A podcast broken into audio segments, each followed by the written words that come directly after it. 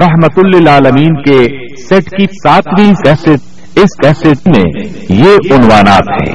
سیدہ صفیہ رضی اللہ عنہا سے نکاح سلاط خوف، غزوہ ذات الرقا عمراء سلادین کے نام خطوط عمرت القضاء، سیدہ میمونہ رضی اللہ عنہا سے نکاح، غزوہ موتا، قریش کی آہد شکنی، فتح مکہ۔ وفود کی آمد، غزوہ حنین، طائف کا محاصرہ، غزوہ تبوک، حج کی فرضیت اور خطبہ حجت الوداع۔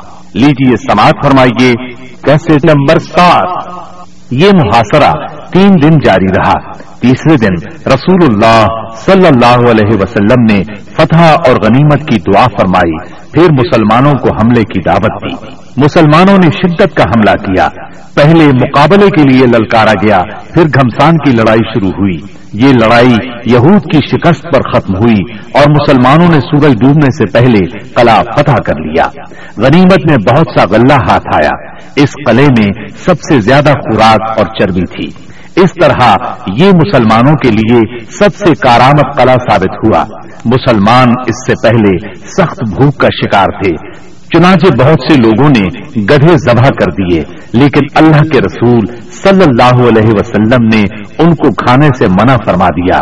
چنانچہ آپ کا حکم پا کر چولہوں پر چڑھی ہوئی ہانڈیاں الٹ دی گئی یہود نے یہاں سے بھاگ کر قلعہ زبیر نے پناہ لی اور وہاں قلعہ بند ہو گئے۔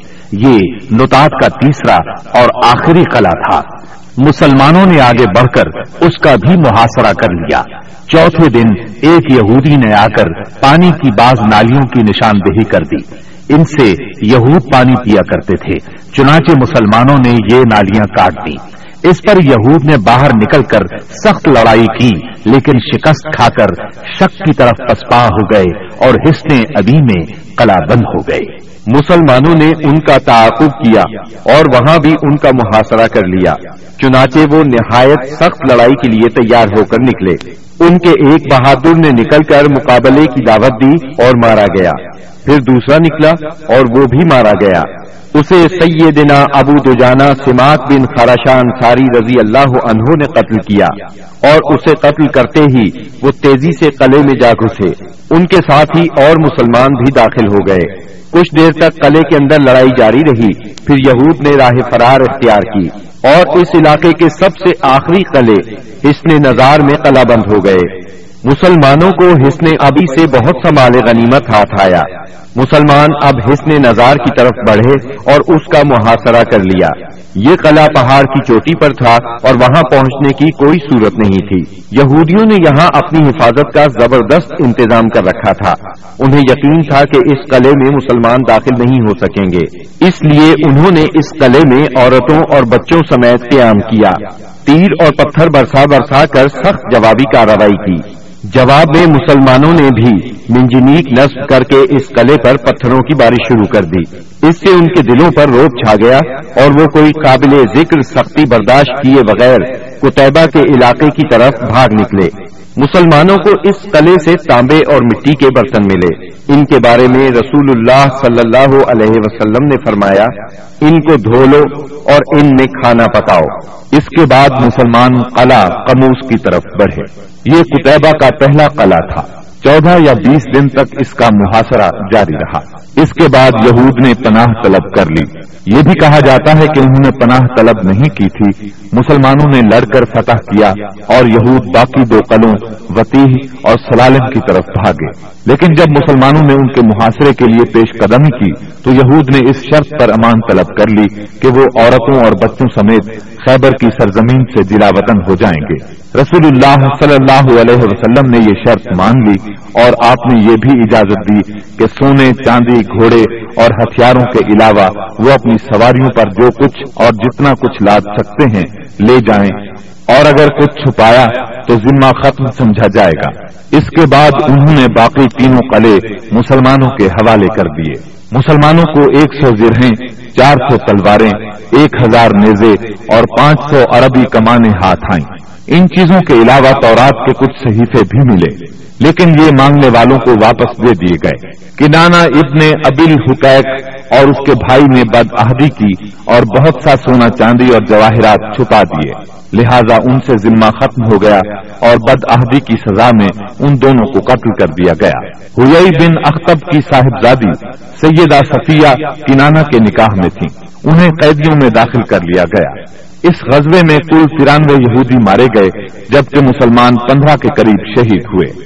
سیدنا امر بن امیہ زمری رسول اللہ صلی اللہ علیہ وسلم کا خط لے کر نجاشی کے پاس گئے تھے۔ جب وہ حبشہ کے مہاجرین کو ساتھ لے کر واپس ہوئے، تو ان میں سے ایک جماعت نے خیبر کا رخ کیا، جس میں سیدنا ابو موسا اشعری اور جعفر بن ابی طالب رضی اللہ عنہما بھی تھے۔ یہ لوگ رسول اللہ صلی اللہ علیہ وسلم کے پاس پہنچے تو خیبر فتح ہو چکا تھا، لیکن ابھی مال غنیمت تقسیم نہیں ہوا تھا۔ نبی کریم صلی اللہ علیہ وسلم نے سیدنا جعفر رضی اللہ عنہ کو بوسا دیا اور فرمایا، اللہ کی قسم میں نہیں جانتا کہ مجھے کس بات کی زیادہ خوشی ہے، خیبر کی فتح کی یا جعفر کی آمد کی۔ پھر جب مال تقسیم فرمایا تو انہیں بھی مال غنیمت میں سے حصہ دیا۔ سیدہ صفیہ بنت حیئی بن اختب کو جب قیدیوں میں شامل کیا گیا تو انہیں رسول اللہ صلی اللہ علیہ وسلم کی اجازت سے دہیا بن خلیفہ کلبی رضی اللہ عنہ نے لے لیا۔ لیکن صحابہ کرام نے آ کر عرض کیا، اے اللہ کے رسول صلی اللہ علیہ وسلم، صفیہ صرف آپ کے شایان شان ہیں، وہ بنو قریضہ اور بنو نذیر کی سردار ہیں۔ اس پر رسول اللہ صلی اللہ علیہ وسلم نے انہیں بلایا اور اسلام کی دعوت دی۔ انہوں نے اسلام قبول کیا۔ اس پر آپ نے انہیں آزاد کر دیا۔ انہیں نکاح کی پیشکش کی۔ ان کے منظور کرنے پر آپ نے ان سے شادی کر لی اور ان کی آزادی ہی کو ان کا مہر قرار دیا اور انہیں عورتوں کے حوالے کر دیا۔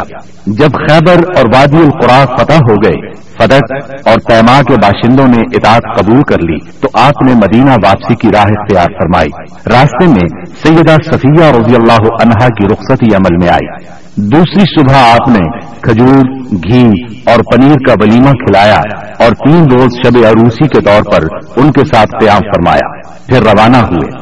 سفر سات ہجری کے آخر یا ربیع الاول سات ہجری کے اوائل میں مدینہ منورہ تشریف لائے۔ خیبر سے مدینہ آ کر رسول اللہ صلی اللہ علیہ وسلم مطمئن ہو گئے تھے کہ اطلاع ملی۔ بنو انمار سالبا اور محارب کے بدو جمع ہو رہے ہیں۔ آپ نے مدینہ منورہ کا انتظام سیدنا عثمان بن عفان رضی اللہ عنہ کو سونپا۔ سات سو صحابہ کو ساتھ لیا اور دو دن کے فاصلے پر واقع مقام نقل کا رخ کیا۔ وہاں بنو غطفان کی ایک جمعیت سے آمنا سامنا ہوا۔ دونوں فریق ایک دوسرے کے سامنے آئے، لیکن جنگ نہ ہوئی۔ نماز کی اقامت ہوئی تو نبی صلی اللہ علیہ وسلم نے مسلمانوں کو سلاط خوف پڑھائی۔ یعنی پہلے ایک گروہ کو دو رکت نماز پڑھائی پھر وہ لوگ پیچھے چلے گئے تو دوسرے گروہ کو دو رکت نماز پڑھائی۔ اس طرح آپ کی چار رکت نماز ہوئی اور لشکر کی دو دو رکت یہی سلاط خوف ہے۔ اس کی اور بھی کئی صورتیں ہیں۔ احادیث میں وضاحت موجود ہے۔ پھر اللہ نے دشمن کے دل میں مسلمانوں کا روب بٹھا دیا۔ وہ منتشر ہو گئے اور رسول اللہ صلی اللہ علیہ وسلم مدینہ منورہ لوٹ آئے۔ اس غزبے کا نام اس لیے ذات الرقا پڑا کہ اس سفر میں پیدل چلنے کی وجہ سے مسلمانوں کے پاؤں زخمی ہو گئے تھے۔ انہوں نے زخمی پیروں پر چیتڑے لپیٹ لیے تھے۔ چیتھڑوں کو عربی میں رقا کہتے ہیں۔ یہ بھی کہا جاتا ہے کہ اس کی زمین اور پہاڑ مختلف رنگ کے تھے۔ گویا کے وہ رقا یعنی پیون تھے۔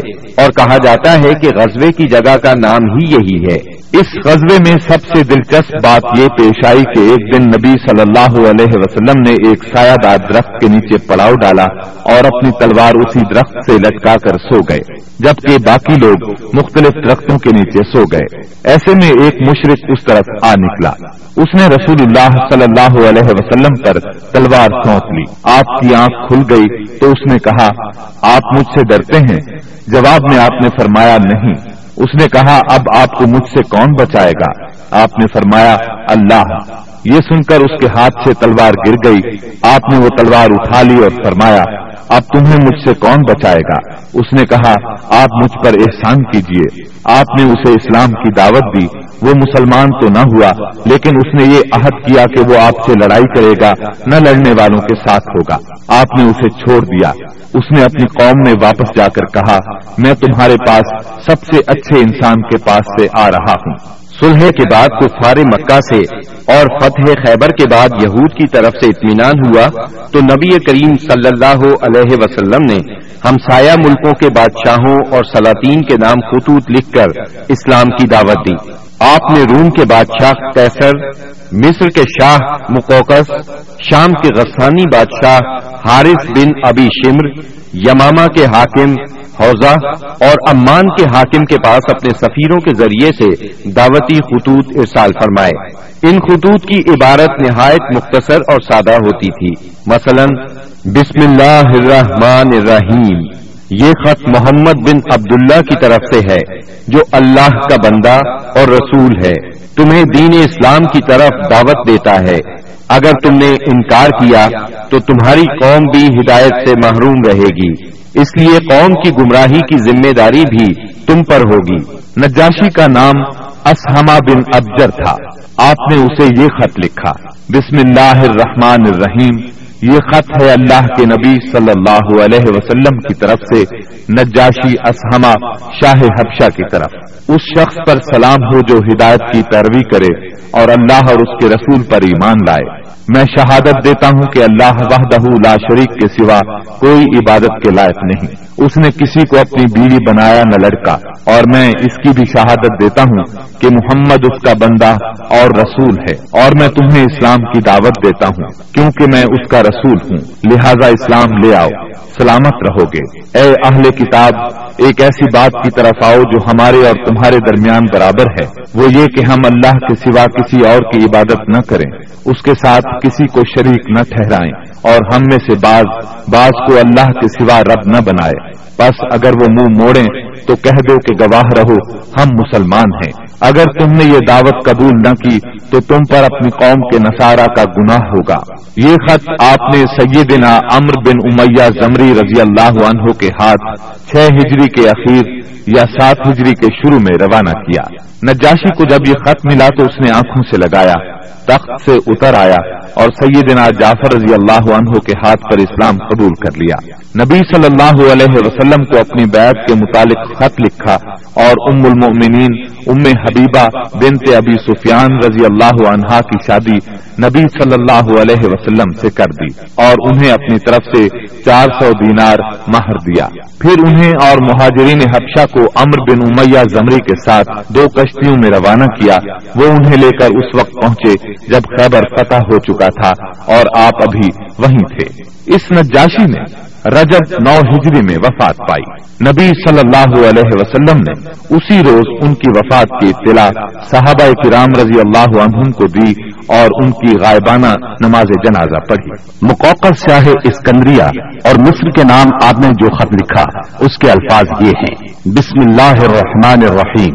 اللہ کے بندے اور اس کے رسول محمد صلی اللہ علیہ وسلم کی طرف سے مقوقس سربراہ قط کی جانب، اس پر سلام جو ہدایت کی پیروی کرے۔ اما بعد، میں تمہیں اسلام کی دعوت دیتا ہوں۔ اسلام لے آؤ، سلامت رہو گی اسلام لے آؤ، اللہ تمہیں دوہرا اجر دے گا۔ لیکن اگر تم نے منہ موڑا، تو تم پر اہل قط کا بھی گناہ ہوگا۔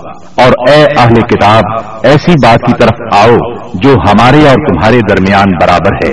وہ یہ کہ ہم اللہ کے سوا کسی کی عبادت نہ کریں۔ اور اس کے ساتھ کسی کو شریک نہ ٹھہرائیں اور ہم میں سے بعض بعض کو اللہ کے سوا رب نہ بنائے۔ بس اگر وہ منہ موڑیں تو کہہ دو، تم گواہ رہو کہ ہم مسلمان ہیں۔ یہ خط آپ نے حاطف بن ابی بلتا رضی اللہ عنہ کے ہاتھ بھیجا۔ انہوں نے مقوقت سے گفتگو کی۔ اسے خط دیا۔ مقوقس نے ان کی عزت افزائی کی اور خط کو ہاتھی دانت کے ڈبے میں رکھ کر اس پر مہر لگائی اور اسے محفوظ کر لیا۔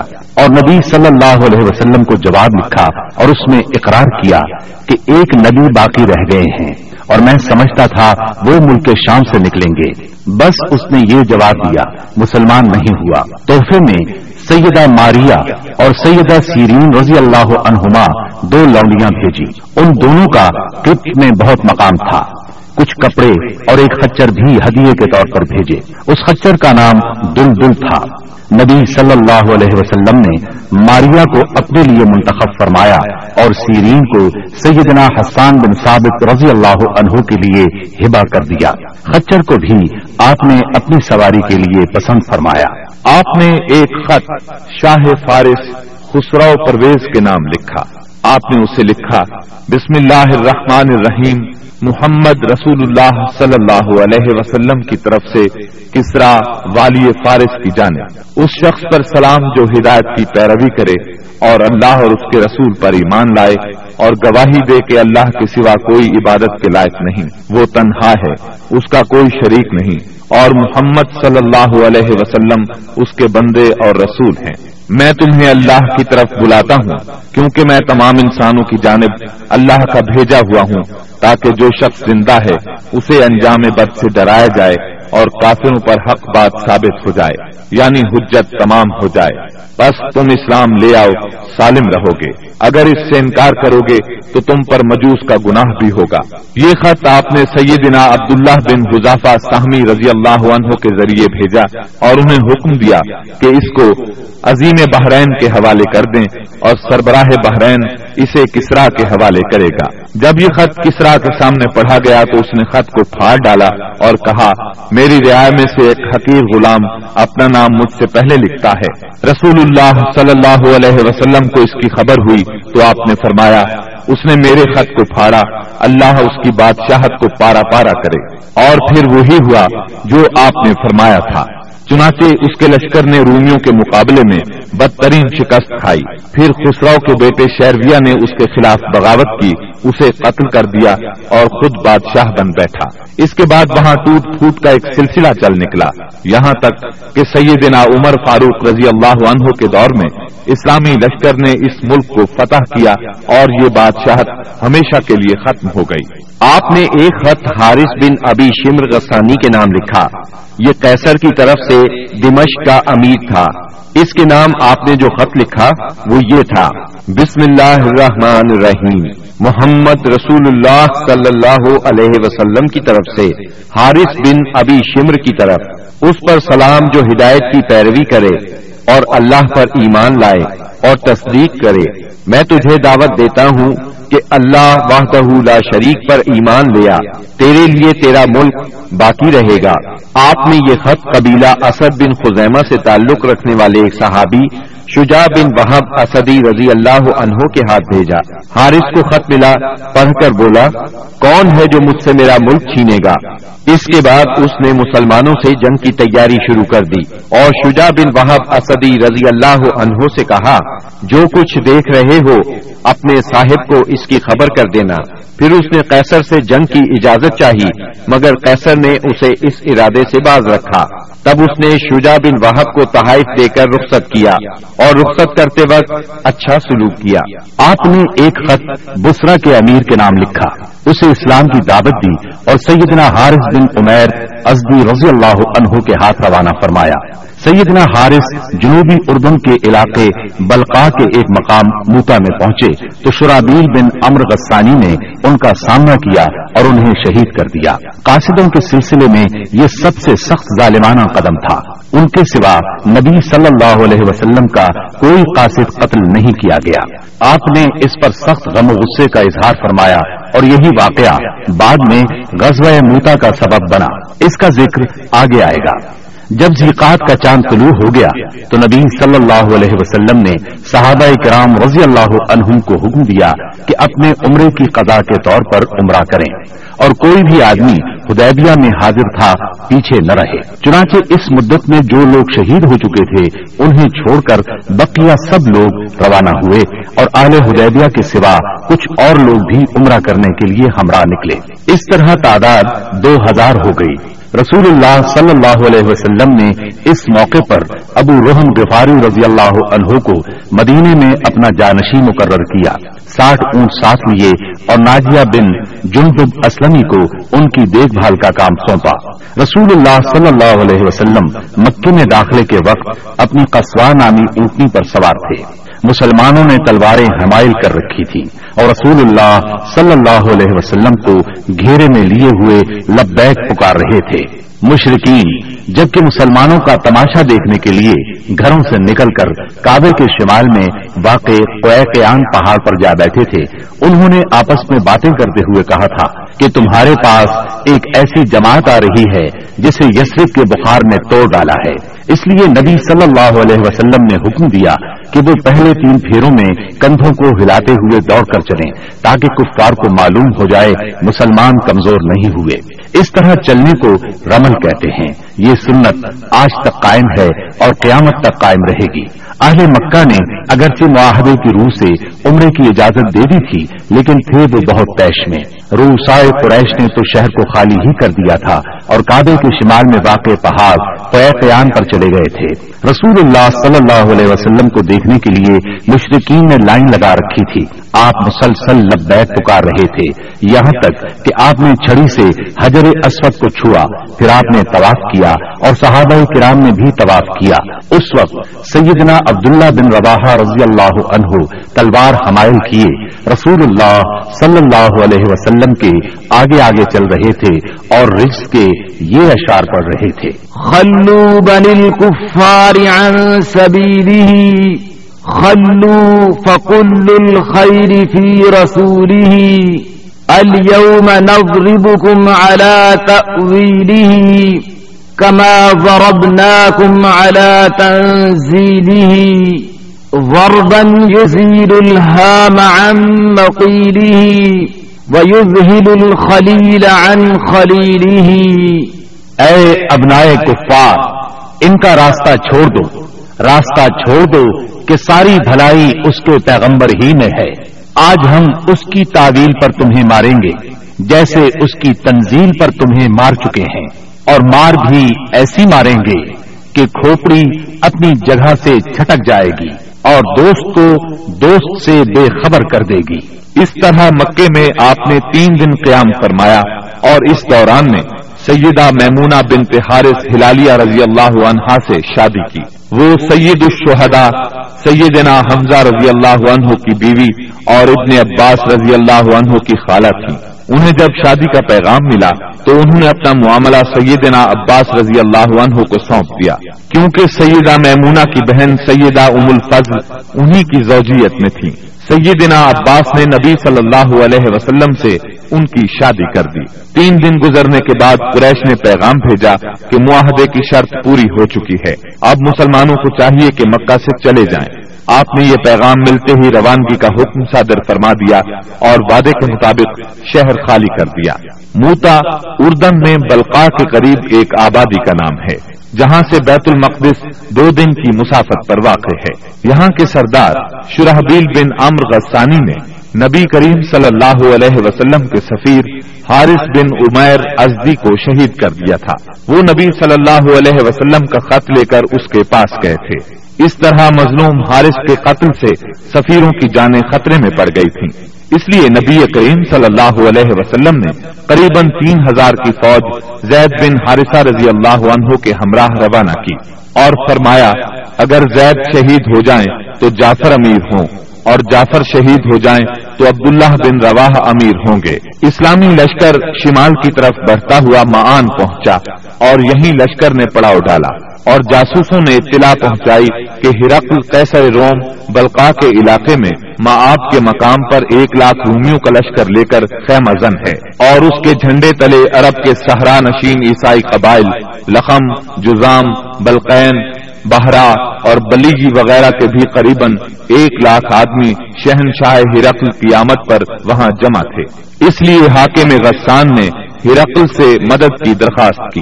ہرقل نے اس کی مدد کے لیے فوج بھیج دی۔ اس طرح مسلمانوں کے مقابلے میں اتنی بڑی فوج آ گئی۔ مسلمان صرف تین ہزار تھے اور دشمن ایک لاکھ سے زیادہ۔ مورخین نے ان کی تعداد ڈیڑھ لاکھ تک لکھی ہے۔ اتنی بڑی تعداد دیکھ کر مسلمان سوچ میں پڑ گئے۔ اس کے بارے میں انہوں نے آپس میں مشورہ کیا تو کچھ لوگوں کا خیال تھا کہ ہم رسول اللہ صلی اللہ علیہ وسلم کو تحریری طور پر دشمن کی تعداد کی اطلاع دیں۔ رسول اللہ صلی اللہ علیہ وسلم کی طرف سے مزید کمک ملے گی یا کوئی اور حکم ملے گا اور اس کی تعمیل کی جائے گی۔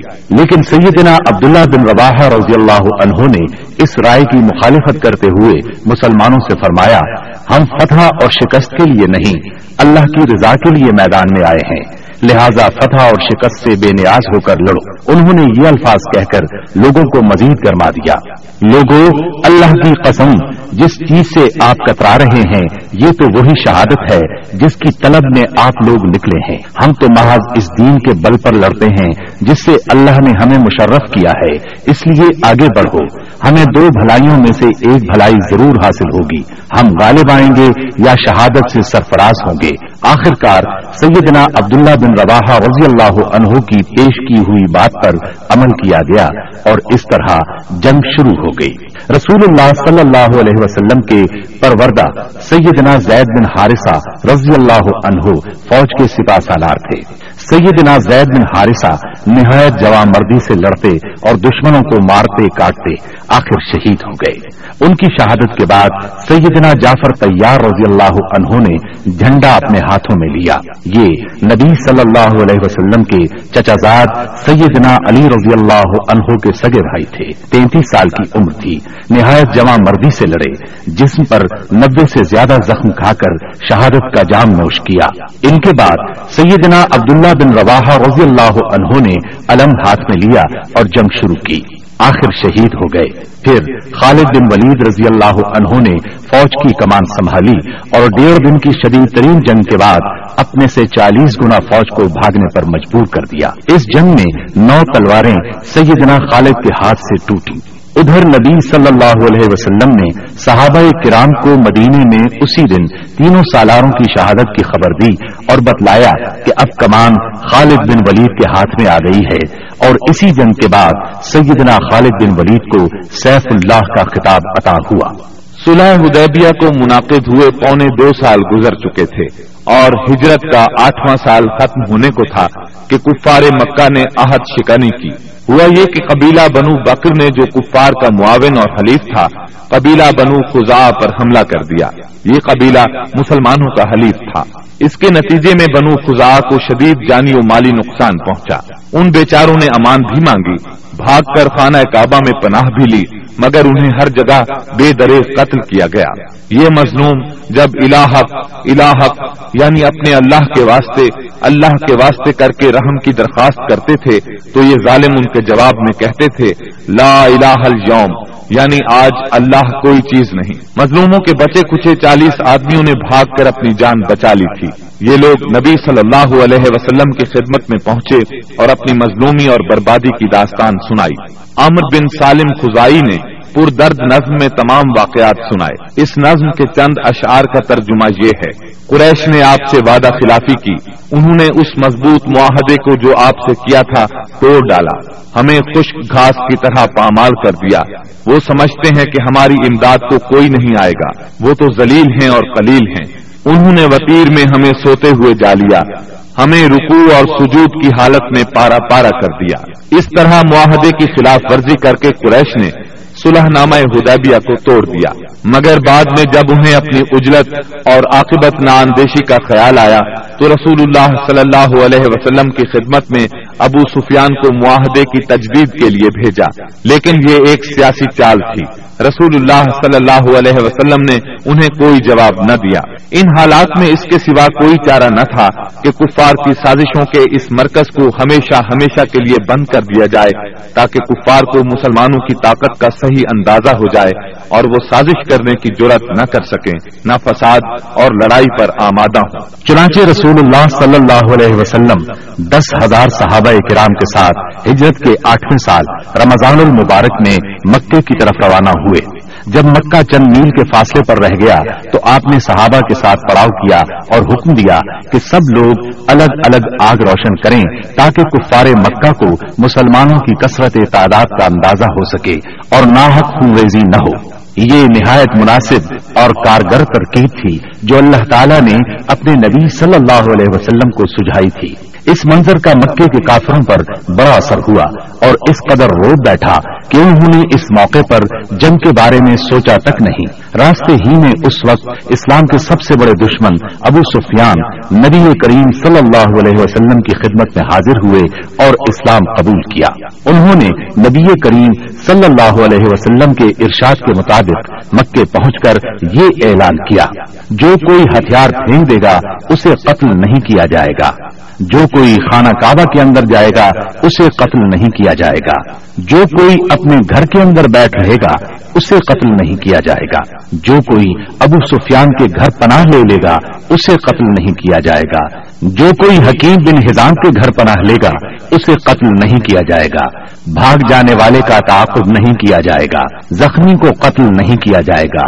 اسیر کو قتل نہیں کیا جائے گا۔ منگل سترہ رمضان المبارک کی صبح رسول اللہ صلی اللہ اللہ علیہ وسلم مکے کی طرف روانہ ہوئے۔ آپ نے سیدنا عباس رضی اللہ عنہ کو حکم دیا کہ ابو سفیان کو وادی کے تنگ نائے پر پہاڑی ناکے کے پاس روکے رکھیں تاکہ وہاں سے گزرنے والی اللہ کی فوجوں کو دیکھ سکیں۔ سیدنا عباس نے ایسا ہی کیا۔ قبائل اپنے اپنے پرچم لیے وہاں سے گزرنے لگے۔ جب کوئی قبیلہ گزرتا تو ابو سفیان پوچھتے، عباس، یہ لوگ کون ہیں؟ جواب میں سیدنا عباس رضی اللہ عنہ کہتے، بنو فلاں، مثلا یہ بنو سلیم ہیں، یہاں تک کہ انصار کا دستہ گزرا، جس کا پرچم سیدنا سعد بن عبادہ رضی اللہ عنہ کے ہاتھ میں تھا۔ انہوں نے کہا، ابو سفیان، آج خون ریزی اور مار دھار کا دن ہے، آج کعبہ حلال کیا جائے گا۔ ابو سفیان بولے، عباس، پامالی کا دن مبارک ہو۔ پھر رسول اللہ صلی اللہ علیہ وسلم اپنے سبز دستے میں تشریف لائے۔ آپ مہاجرین اور انصار کے درمیان میں تھے۔ یہاں صرف لوہے کی بار دکھائی پڑ رہی تھی۔ ابو سفیان نے کہا سبحان اللہ عباس یہ کون لوگ ہیں؟ سیدنا عباس رضی اللہ عنہ نے کہا، یہ انصار اور مہاجرین کے ساتھ رسول اللہ صلی اللہ علیہ وسلم ہیں۔ ابو سفیان بولے، بھلا ان سے مہاجارائی کی کسے طاقت ہے؟ تمہارے بھتیجے کی بادشاہت تو بہت زبردست ہو گئی ہے۔ سیدنا عباس رضی اللہ عنہ نے کہا، یہ بادشاہت نہیں، نبوت ہے۔ ابو سفیان بولے، آپ ٹھیک کہتے ہیں۔ پھر انہوں نے رسول اللہ صلی اللہ علیہ وسلم کو سیدنا سعد رضی اللہ عنہ کی بات بتائی۔ آپ نے فرمایا، سعد نے غلط کہا، آج کعبے کی تعظیم کا دن ہے، آج کعبے کو غلاف پہنایا جائے گا۔ پھر آپ نے پرچم سیدنا سعد رضی اللہ عنہ کے ہاتھ سے لے کر ان کے صاحبزادے قیس کے حوالے کر دیا۔ جب رسول اللہ صلی اللہ علیہ وسلم زی توا پہنچے تو میسرا کے سالار سیدنا خالد بن ولید رضی اللہ عنہ کو حکم دیا کہ وہ خدا کے راستے مکہ میں زیرین حصے سے داخل ہوں اور کوئی آڑے آئے تو اسے کاٹ کر رکھ دیں۔ یہاں تک کہ صفا پر آپ سے آ ملیں۔ نبی صلی اللہ علیہ وسلم نے میمنا کے قائد اور علم بردار سیدنا زبیر کو حکم دیا کہ وہ خدا کے راستے بالائی حصے میں داخل ہوں اور اور ہجون میں آپ کا پرچم گاڑ دیں۔ نیز رسول اللہ صلی اللہ علیہ وسلم کی آمد تک وہیں ٹھہرے رہیں۔ جبکہ پیادہ اور بے ہتھیار لوگوں کے قائد سیدنا ابو عبیدہ رضی اللہ عنہ کو حکم دیا کہ وہ بطن وادی کا راستہ پکڑیں اور مکے میں رسول اللہ صلی اللہ علیہ وسلم سے آگے اتریں۔ اس موقع پر قریش نے کچھ اوباشوں کو خندما میں جمع کیا۔ کہا کہ اگر انہیں کچھ کامیابی ہوئی تو ان کے ساتھ رہیں گے، ورنہ جو کچھ مطالبہ کیا جائے گا منظور کر لیں گے۔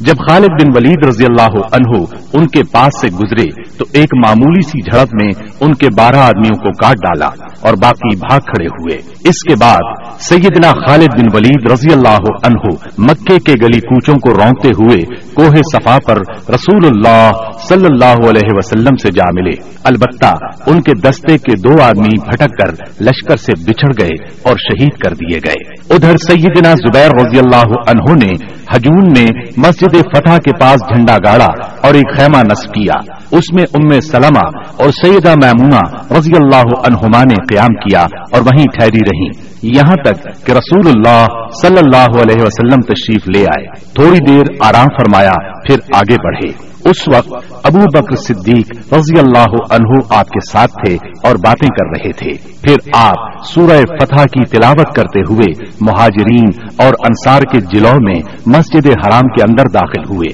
حجر اسود کو چوما، بیت اللہ کا طواف کیا۔ آپ حالت احرام میں نہیں تھے۔ اس وقت بیت اللہ کے گرد تین سو ساٹھ بت تھے۔ آپ صلی اللہ علیہ وسلم ایک لکڑی سے ان بتوں کو کچوکے لگاتے جا رہے تھے اور فرماتے جاتے تھے۔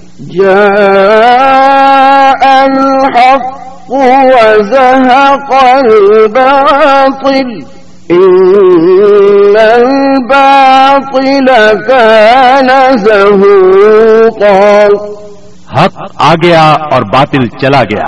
یقیناً باطل جانے ہی والا ہے۔ جاء الحق وما يبدئ الباطل وما يعيد. حق آ گیا۔ اور باطل کی چلت پھرت ختم ہو گئی۔ آپ بتوں کو ہلکی سی ضرب لگاتے جا رہے تھے اور بت گرتے جا رہے تھے۔ جب آپ طواف سے فارغ ہو گئے تو سیدنا عثمان بن طلحہ رضی اللہ عنہ کو بلا کر ان سے کعبے کی چابی لی اور اس کو کھولنے کا حکم دیا۔ پھر اس میں جو بت تھے انہیں نکلوا کر توڑوا دیا۔ جو تصاویر تھیں انہیں مٹوا دیا۔ اس کے بعد آپ سیدنا اسامہ بن زید اور سیدنا بلال رضی اللہ عنہم کے ساتھ اندر داخل ہوئے اور دروازہ بند کر لیا۔ پھر دروازے کے مقابل کی دیوار کے رخ سے تین ہاتھ کے فاصلے پر کھڑے ہوئے اپنے بائیں ایک ستون دائیں دو ستون اور پیچھے تین ستون کیے اور دو رکت نماز پڑھی۔ پھر بیت اللہ میں گھوم کر اس کے اطراف میں اللہ کی تکبیر اور توحید کے الفاظ کہے۔ اس کے بعد آپ نے دروازہ کھولا۔ قریش مسجد حرام میں صفیں لگاتے کھچا کھچ بھرے تھے۔ آپ نے دروازے کے دونوں بازو پکڑ کر ایک بلیغ خطبہ دیا، جس میں اسلام کے بہت سے احکام بیان فرمائے۔ جاہلیت کے امور کو ساقت کیا اور اس کی نخوت کے خاتمے کا اعلان۔ کیا۔ پھر فرمایا قریش کے لوگوں تمہارا کیا خیال ہے؟ میں تمہارے ساتھ کیا سلوک کرنے والا ہوں؟ انہوں نے جواب دیا آپ کریم بھائی ہیں اور کریم بھائی کے صاحبزادے ہیں۔ آپ نے ارشاد فرمایا لا تسریب علیکم اليوم اذهبوا فانتم الطلقاء۔ آج کے دن تم پر کوئی سرزنش نہیں۔ جاؤ تم سب آزاد ہو۔ پھر نیچے تشریف لائے اور مسجد حرام میں تشریف فرما ہوئے۔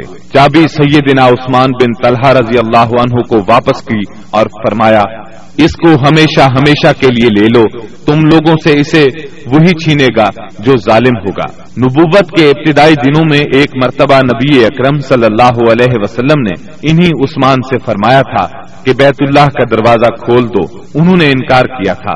تب نبی کریم صلی اللہ علیہ وسلم نے فرمایا تھا اچھا تم دیکھ لینا کہ ایک دن یہ چابی میرے ہاتھ میں ہوگی اور میں جسے چاہوں گا اسے عطا کروں گا۔ یہ سن کر عثمان بن طلحہ رضی اللہ عنہ نے جواب دیا تھا، کیا اس روز قریش کے سبھی مرد ذلیل اور تباہ ہو جائیں گے؟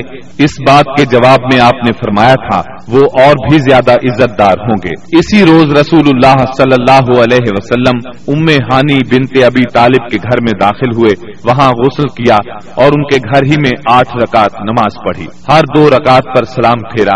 یہ چاشت کا وقت تھا۔ اس لیے کسی نے اسے چاشت کی نماز سمجھا اور کسی نے فتح کی نماز مراد لی۔ ام ہانی نے اپنے دو دیوروں کو پناہ دے رکھی تھی۔ سیدنا علی رضی اللہ عنہ انہیں قتل کرنا چاہتے تھے۔ اس بارے میں جب ام ہانی رضی اللہ عنہا نے بات کی تو آپ نے فرمایا جسے تم نے پناہ دے رکھی ہے، اسے ہم نے پناہ دی۔ ظہر کی نماز کا وقت ہوا تو رسول اللہ صلی اللہ علیہ وسلم نے سیدنا بلال رضی اللہ عنہ کو حکم فرمایا، بلال، کعبے کی چھت پر چڑھ کر اذان دو۔ چنانچہ انہوں نے کعبے کی چھت پر چڑھ کر اذان دی۔ یہ گویا اسلام کے غلبے کا اعلان تھا اور جس قدر یہ مشرقین کو ناگوار تھا، مسلمانوں کے لیے اسی قدر خوشگوار تھا۔ والحمد للہ رب العالمین۔ جب مکے کی فتح مکمل ہو چکی تو انصار کو فکر لاحق ہوئی کہ کہیں رسول اللہ صلی اللہ علیہ وسلم یہیں نہ ٹھہر جائے، کیونکہ بہرحال یہ آپ کے خاندان اور آپ کے قبیلے کا شہر تھا۔ اس وقت رسول اللہ صلی اللہ علیہ وسلم صفا پر ہاتھ اٹھائے دعا فرما رہے تھے۔ دعا سے فارغ ہوئے تو فرمایا اللہ کی پناہ اب زندگی اور موت تمہارے ساتھ ہے۔ اس سے انصار مطمئن ہو گئے۔ ان کا خوف جاتا رہا اور وہ خوش ہو گئے۔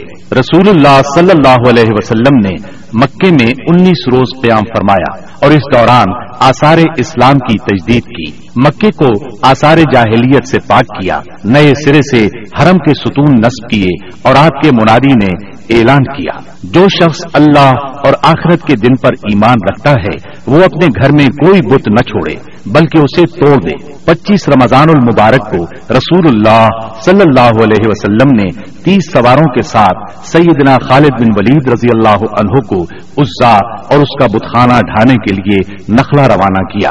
سیدنا خالد بن ولید نے جا کر اس کو ڈھا دیا۔ یہ مشرقین کا سب سے بڑا بت تھا۔ پھر آپ نے رمضان ہی میں سیدنا امر بن آس رضی اللہ عنہ کو سوا نامی بت ڈھانے کے لیے روانہ کیا۔ یہ حزیل کا سب سے بڑا بت تھا۔ اس کا استھان مکے سے شمال مشرق میں ایک سو پچاس کلو میٹر کے فاصلے پر راحت نامی مقام پر تھا۔ سیدنا امر نے جا کر اس کو ڈھایا اس کا مجاور بدھ کی بے بسی دیکھ کر مسلمان ہو گیا۔ پھر آپ صلی اللہ علیہ وسلم نے سات بن زید اشلی کو اسی ماہ رمضان میں بیس سوار دے کر منات کی طرف روانہ فرمایا۔ یہ قدیت کے پاس مشلل میں تھا۔ یہ قلب خزا غسان اور اوس و خزرج کا بت تھا۔ سیدنا سعد نے جا کر اسے توڑ دیا اور بت خانہ ڈھا دیا۔ فتح مکہ کے بعد بہت سے قبائل نے اسلام قبول کر لیا، لیکن حوازن اور بنو ثقیف کے قبیلوں نے چند اور قبائل کو اپنے ساتھ ملا کر چار ہزار کا لشکر تیار کیا اور مسلمانوں سے زور آزمائی کا فیصلہ کیا۔ نبی کریم صلی اللہ علیہ وسلم کو ان کے ارادوں کی اطلاع ہوئی تو آپ نے اپنے ایک صحابی کو تحقیق کے لیے بھیجا۔ انہوں نے تصدیق کی۔ تب آپ نے مسلمانوں کو تیاری کا حکم فرمایا۔ چنانچہ دس ہزار مدنی اور دو ہزار مکی فوج کا لشکر تیار ہو گیا۔ بعض لوگوں نے لشکر کی کثرت کے پیش نظر کہا، آج ہم مغلوب نہیں ہوں گے. یہ بات رسول اللہ صلی اللہ علیہ وسلم پر گرا گزری۔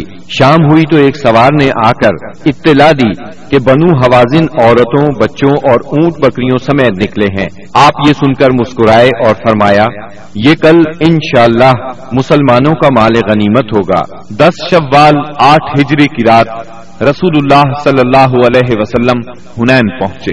وادی ہنین مکہ معظمہ سے تیس میل دور واقع ہے۔ آپ نے وادی میں داخل ہونے سے پہلے سہر کے وقت لشکر کو ترتیب دیا۔ مہاجرین کا پرچم علی بن ابی طالب کو دیا۔ اوس کا پرچم اسید بن حزیر رضی اللہ عنہ کو اور خزرج کا پرچم حباب بن منظر کو اور کچھ دوسرے پرچم دوسرے قبائل کو دیے۔ دو زرہیں پہنی سر اور چہرے پر خود رکھا۔ اس کے بعد ہراول دستے نے وادی میں اترنا شروع کیا۔ اسے چھپے ہوئے دشمن کی موجودگی کا علم نہیں تھا۔ ابھی وہ اتر ہی رہا تھا کہ اچانک دشمن نے ٹڈی دل کی طرح تیروں کی بارش کر دی۔ پھر دشمن مسلمانوں پر ٹوٹ پڑا۔ اس اچانک حملے سے ہراول دستے میں انتشار پھیل گیا۔ اس میں موجود مسلمانوں کے پاؤں اکھڑ گئے۔ جو لوگ پیچھے تھے، وہ بھی انہی کے ساتھ ہو لیے۔ جہاں تک رسول اللہ صلی اللہ علیہ وسلم کا تعلق ہے تو نہ صرف یہ کہ آپ چند انصار اور مہاجرین کے ساتھ اپنی جگہ پر ثابت قدم رہے بلکہ آپ دشمن کی طرف بڑھنے کے لیے اپنے خچر کو ایڈ لگاتے اور فرماتے جا رہے تھے۔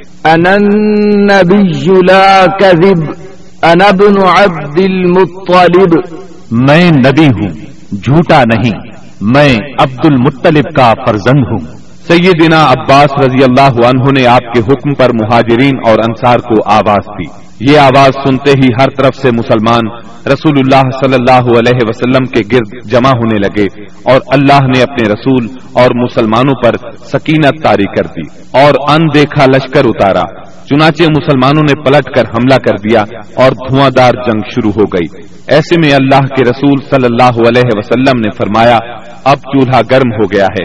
پھر آپ نے ایک مٹھی میں مٹی لے کر ان کے چہروں پر ماری اور فرمایا، شاہت الوجوہ، چہرے بگڑ جائیں۔ اس مٹی سے ان کی آنکھیں بھر گئیں۔ اس کے بعد ان کی دھار کند اور ان کا کام پچھڑتا چلا گیا۔ یہاں تک کہ وہ پراگندہ ہو کر بھاگ نکلے اور مسلمانوں نے مارتے کاٹتے ان کا پیچھا کیا۔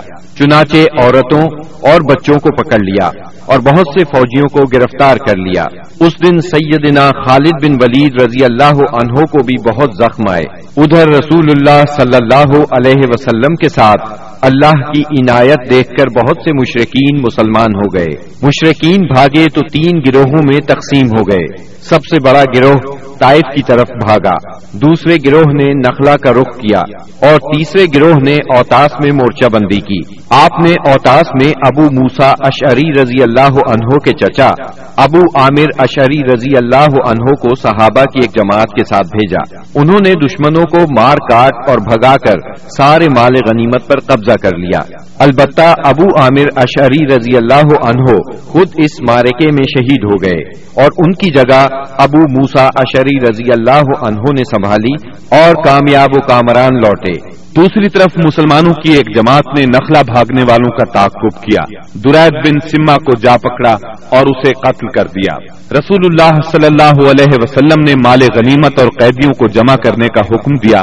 اس کی کل تعداد یہ تھی، اونٹ قریب چوبیس ہزار، بکریاں چالیس ہزار سے زیادہ، چاندی چار ہزار اکیا یعنی ایک لاکھ ساٹھ ہزار درہم، عورتیں اور بچے چھ ہزار۔ ان سب کو جے میں جمع کر کے سیدنا مسعود بن امر غفاری رضی اللہ عنہ کو ان کا نگران مقرر فرمایا۔ اس کے بعد آپ نے طائف کی طرف توجہ فرمائی۔ آپ خود اس سمت میں بڑھے۔ طائف مکہ سے ساٹھ میل کے فاصلے پر ایک سرسبز پہاڑ کے دامن میں واقع ہے۔ آپ نے طائف کا محاصرہ کر لیا۔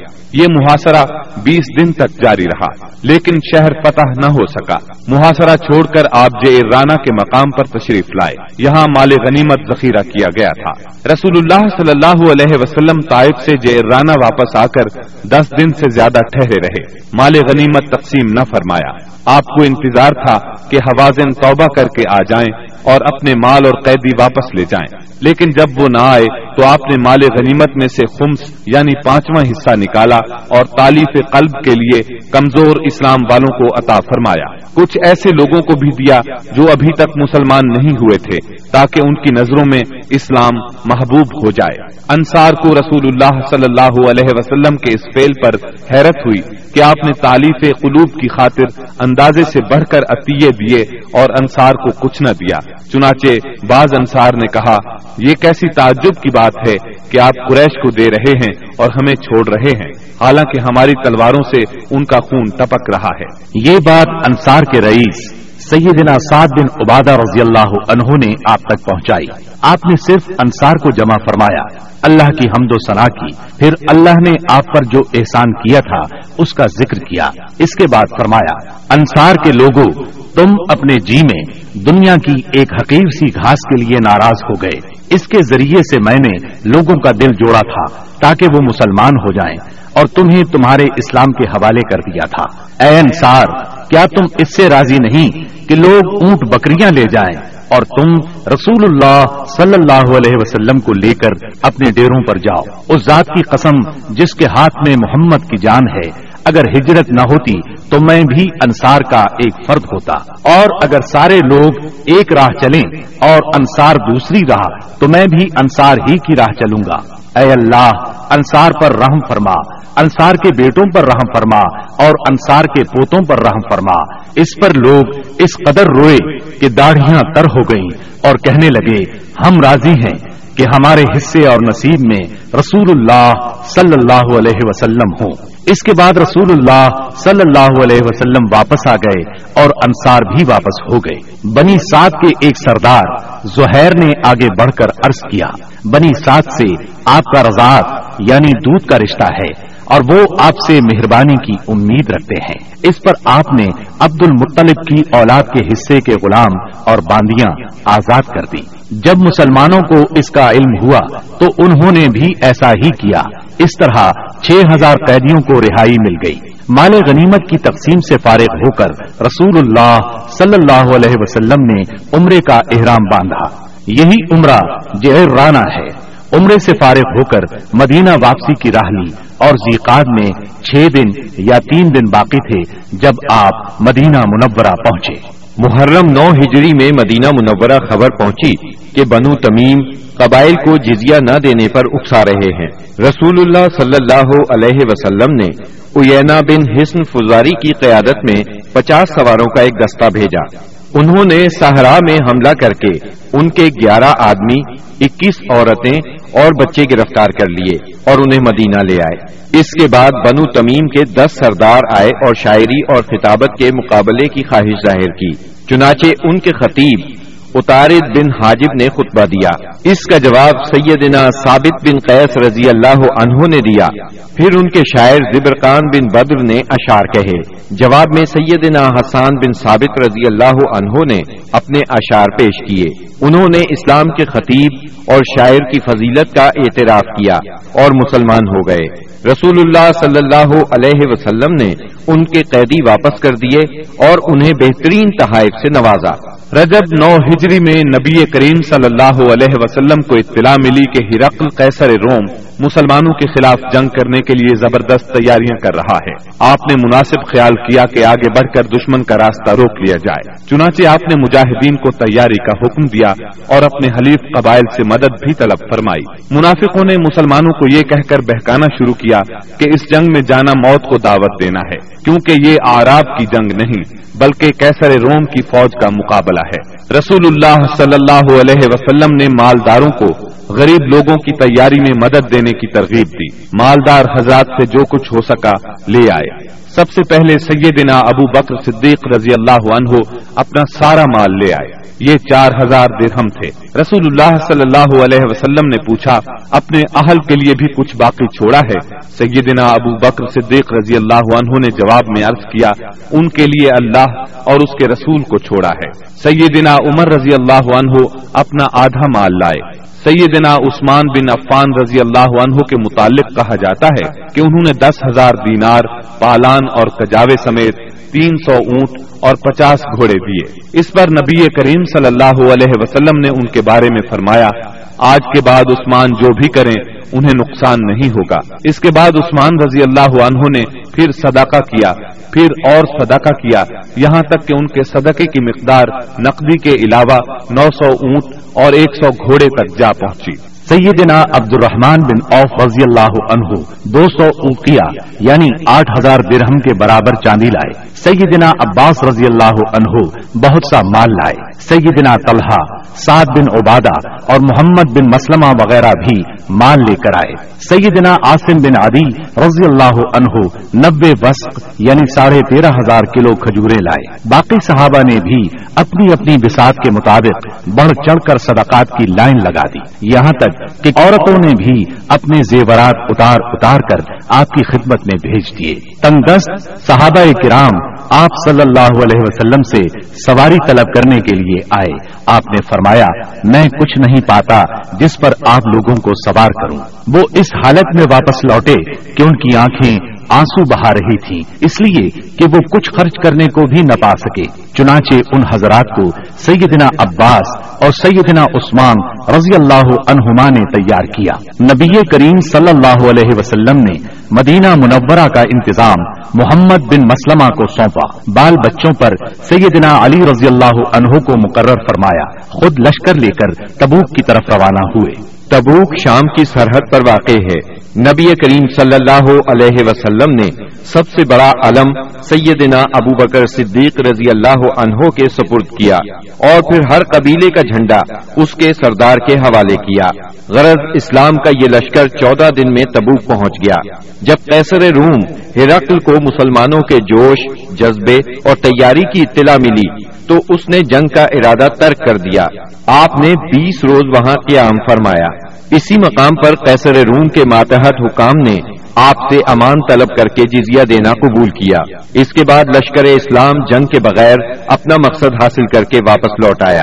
منافقین نے مسلمانوں میں پھوٹ ڈالنے کے لیے مسجد قبا کے مقابلے میں مسجد زرار تعمیر کی تھی۔ جب نبی صلی اللہ علیہ وسلم غزوہ تبوک کے لیے جانے لگے تو منافقین نے اس مسجد میں نماز پڑھنے کی خواہش کی۔ آپ نے انہیں جواب دیا کہ واپسی پر پڑھاؤں گا۔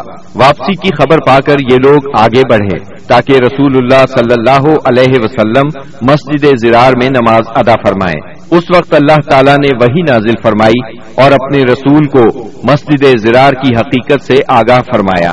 یہ ذکر سورہ توبہ کی آیات 107 اور 108 میں آیا ہے۔ وہی آنے پر رسول اللہ صلی اللہ علیہ وسلم نے منافقین کی تعمیر کردہ مسجد کو گروا دیا۔ اس کا تمام سامان جلوا دیا۔ نو ہجری میں چند واقعات تاریخی نوعیت کے پیش آئے۔ تبوک سے واپسی کے بعد اویمر اجلانی اور ان کی بیوی کے درمیان لے آن ہوا۔ غامدیا نامی ایک عورت آپ کی خدمت میں حاضر ہوئی، اس نے بدکاری کا اقرار کیا۔ آپ نے اسے رجم کرنے کا حکم فرمایا۔ لیکن وہ بچے کی ماں بننے والی تھی۔ لہذا بچے کی پیدائش کے بعد رجم کیا گیا۔ اسحما نجاشی شاہ حبشہ نے وفات پائی اور رسول اللہ صلی اللہ علیہ وسلم نے ان کی غائبانہ نماز جنازہ ادا فرمائی۔ نبی صلی اللہ علیہ وسلم کی صاحبزادی ام کلثوم رضی اللہ عنہا کی وفات ہوئی۔ ان کی وفات پر آپ کو سخت غم ہوا اور آپ نے سیدنا عثمان رضی اللہ عنہ سے فرمایا، اگر میرے ہاں تیسری بیٹی ہوتی تو اس کی شادی بھی میں تم سے کر دیتا۔ تبوک سے رسول اللہ صلی اللہ علیہ وسلم کی واپسی کے بعد منافقین کے سردار عبداللہ بن ابئی نے وفات پائی۔ رسول اللہ صلی اللہ علیہ وسلم نے اس کے لیے دعائیں مغفرت کی۔ سیدنا عمر رضی اللہ عنہ نے آپ سے عرض کیا، آپ اس کی نماز جنازہ نہ پڑھیں، لیکن آپ نے نماز پڑھی۔ بعد میں وحی نازل ہوئی۔ اس میں سیدنا عمر رضی اللہ عنہ کی رائے کی تائید نازل ہوئی۔ رسول اللہ صلی اللہ علیہ وسلم اور مسلمانوں کو منافقین کی نماز جنازہ پڑھنے سے روک دیا گیا۔ اس سال کے دوران میں حج فرض ہوا۔ رسول اللہ صلی اللہ علیہ وسلم نے تین سو صحابہ کرام کا ایک قافلہ حج کے لیے روانہ فرمایا۔ سیدنا ابو بکر صدیق رضی اللہ عنہ کو امیر حج مقرر کیا اور انہیں ہدایت کر دی کہ سب کو حج کا اسلامی طریقہ بتائیں۔ سیدنا ابو بکر صدیق رضی اللہ عنہ کی روانگی کے بعد سورہ برات یعنی سورہ توبہ کی ابتدائی آیات نازل ہوئی جس میں ان تمام مشرقین سے عہد توڑنے کا حکم تھا، جن جنہوں نے اپنے عہد کی پاسداری نہیں کی تھی اور ان کو اور ان لوگوں کو جن کا سرے سے کوئی عہد ہی نہیں تھا، چار مہینے کی مہلت دی گئی تھی کہ اس دوران میں جس طرح چاہیں زمین میں گھوم پھر لیں، تاکہ انہیں معلوم ہو جائے کہ وہ اللہ کو بے بس نہیں کر سکتے اور یہ کہ اللہ کافروں کو رسوا کر کے رہے گا۔ البتہ جو مشرقین اپنے عہد پر قائم تھے، اسے توڑا نہیں تھا، اور مسلمانوں کے خلاف کسی کی مدد نہیں کی تھی، ان کا عہد پورا کرنے کا حکم دیا گیا۔ آپ نے سیدنا علی رضی اللہ عنہ کو یہ آیات دے کر ناکا پر سوار کیا اور روانہ فرمایا۔ انہوں نے حجاج کے قافلے کو راستے ہی میں جا لیا۔ سیدنا ابو بکر صدیق رضی اللہ عنہ نے امیر حج ہونے کی حیثیت سے ارکان حج ادا کیے اور اس کے بعد سید سیدنا علی رضی اللہ عنہ نے سورہ برات کی ابتدائی آیات سنائی۔ اس کے بعد سیدنا ابو بکر صدیق رضی اللہ عنہ نے صحابہ کرام کی ایک جماعت بھیج کر یہ اعلان کر دیا کہ اس سال کے بعد کوئی مشرق حج نہیں کر سکتا اور نہ کوئی ننگا آدمی بیت اللہ کا طواف کر سکتا ہے۔ یہ اعلان گویا جزیرت العرب سے بت پرستی کے خاتمے کا اعلان تھا۔ یعنی اس سال کے بعد بت پرستی کے لیے آمد و رفت کی کوئی گنجائش نہیں۔ غیر مسلم قوموں کے لیے جزگے کی ادائیگی کی فرضیت اور سود کی ممانعت کا حکم نازل ہوا۔ رسول اللہ صلی اللہ علیہ وسلم جو ہی تبوک سے مدینے واپس آئے، وفود کی آمد کا سلسلہ شروع ہو گیا۔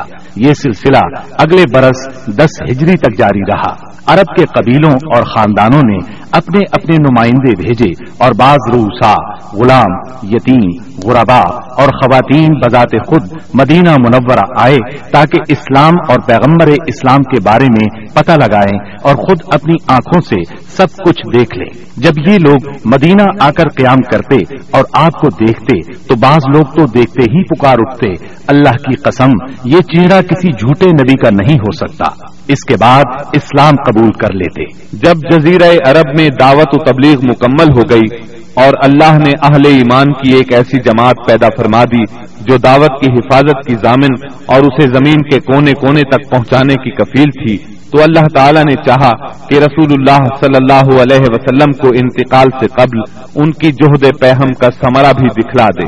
چنانچہ آپ کو دل حج دس ہجری میں بیت اللہ کے حج سے مشرف فرمایا۔ آپ نے حج کا ارادہ فرمایا تو لوگوں میں اس کا اعلان کر دیا۔ آپ کا ارادہ حج سن کر تمام عرب ساتھ جانے کے لیے ٹوٹ پڑا۔ ہفتے کے دن چھبیس زکات کو آپ نے کوچ کی تیاری فرمائی۔ بالوں میں کنگھی کی تیل لگایا، تہبند پہنا، چادر اوڑھی اور زہر کی نماز کے بعد مدینے سے چل پڑے اور عصر سے پہلے ذوالحلیفہ پہنچ گئے۔ وہاں پہنچ کر دو رکعت نماز عصر پڑھی اور رات بھر خیمہ زن رہے۔ صبح ہوئی تو صحابہ کرام سے فرمایا، رات میرے پروردگار کی طرف سے ایک آنے والا آیا۔ اس نے کہا، اس مبارک وادی میں نماز پڑھو اور کہو، حج میں عمرہ ہے۔ اس کے بعد آپ صلی اللہ علیہ وسلم نے اپنا سفر جاری رکھا۔ ہفتہ بھر بعد مکے کے قریب پہنچے تو زی توا میں رات گزاری اور وہیں نماز فجر پڑھ کر غسل فرمایا۔ پھر مسجد حرام میں داخل ہوئے۔ یہ اتوار چار ذی الحج کی صبح تھی۔ وہاں حجر اسود کو بوسا دیا۔ بیت اللہ کا سات مرتبہ طواف کیا۔ طواف کے بعد مقام ابراہیم پر نماز پڑھی اور دوبارہ حجر اسود کو بوسا دیا۔ پھر کوہ صفا پر آئے۔ صفا اور مروا کے درمیان سائی کی۔ اس کے بعد اعلان فرمایا، جس شخص کے ساتھ قربانی کا جانور نہ ہو، وہ احرام کھول دے۔ آٹھ ذوالحج ترویہ کے دن آپ مکہ سے مینا تشریف لے گئے۔ اور وہاں نو ذی الحج کی صبح تک قیام فرمایا۔ ظہر، عصر، مغرب، عشاء اور فجر کی نمازیں وہیں پڑھی پھر اتنی دیر ٹھہرے کہ سورج طلوع ہو گیا۔ اس کے بعد ارافا کو چل پڑے۔ وہاں پہنچے تو وادی نمیرا میں قبا تیار تھا۔ اسی میں اترے۔ جب سورج ڈھل گیا تو آپ کے حکم سے آپ کی اونٹنی قصوا پر کجاوا کسا گیا اور آپ بطن وادی میں تشریف لے گئے۔ اس وقت آپ کے گرد ایک لاکھ چوبیس ہزار یا ایک لاکھ چوالیس ہزار انسانوں کا سمندر ٹھاٹھے مار رہا تھا۔ آپ نے ان کے درمیان ایک جامع خطبہ ارشاد فرمایا۔ جو لوگ خطبے کے جملوں کو سن رہے تھے، وہ دوسروں تک پہنچا رہے تھے اور سنانے کے لیے بلند آواز سے دوہرا رہے تھے۔ آپ صلی اللہ علیہ وسلم نے ارشاد فرمایا، جو لوگ یہاں موجود نہیں ہیں، ان کو سننے والے یہ پیغام پہنچا دیں۔ نبی کریم صلی اللہ علیہ وسلم نے اپنے اس خطبے میں ارشاد فرمایا لوگوں میری باتوں کو غور سے سنو، کیونکہ میں نہیں جانتا، شاید اس سال کے بعد اس مقام پر میں تم سے کبھی نہ مل سکوں۔ لوگوں جیسا کہ یہ دن، یہ مہینہ اور یہ شہر مکہ حرمت والا ہے، اسی طرح ایک دوسرے کے جان و مال تم پر حرام ہے۔ سن لو، جاہلیت کی ہر چیز میرے پاؤں تلے رونٹ دی گئی۔ جاہلیت کے خون بھی ختم کر دیے گئے۔ اور ہمارے خون میں سے پہلا خون ربیہ بن حارث کے بیٹے کا خون ہے۔ میں اس کو ختم کر رہا ہوں۔ یہ بچہ بنو سعد میں دودھ پی رہا تھا کہ انہی ایام میں قبیلہ بنو حزیل نے اسے قتل کر دیا۔ اور جاہلیت کا سود ختم کر دیا گیا۔ اور ہمارے سود میں سے پہلا سود عباس بن عبد المطلب کا ہے۔ میں اس کو ختم کر رہا ہوں۔ اب یہ سارے کا سارا سود ختم ہے۔ اے لوگو، عورتوں کا تم پر حق ہے، جیسا کہ تمہارا ان پر حق ہے۔ عورتوں کے ساتھ بھلائی کرو۔ تمہیں بہت جلد اللہ کے سامنے حاضر ہونا ہے، اور وہ تم سے تمہارے اعمال کے بارے میں سوال فرمائے گا۔ خبردار خبردار، میرے بات گمراہ نہ ہو جانا۔ لوگوں نہ تو میرے بات کوئی پیغمبر ہے، نہ کوئی اور امت ہی پیدا ہونے والی ہے۔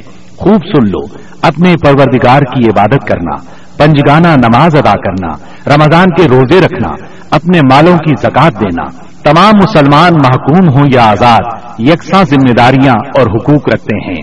امال دین کے سوا کسی کو کسی پر کوئی فضیلت نہیں۔ تم اپنے غلاموں کو وہ کھلاؤ جو تم خود کھاتے ہو، اور انہیں وہ لباس پہناؤ جو تم خود پہنتے ہو۔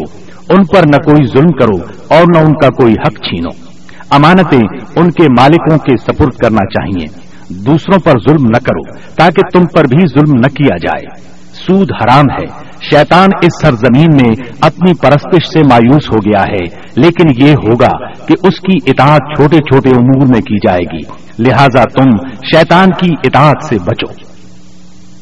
مرس سامعین، ابھی آپ دارالسلام اسٹوڈیو سے سیرت طیبہ پر مشتمل رحمت اللہ کے سیٹ کی ساتویں کیسٹ سن رہے تھے۔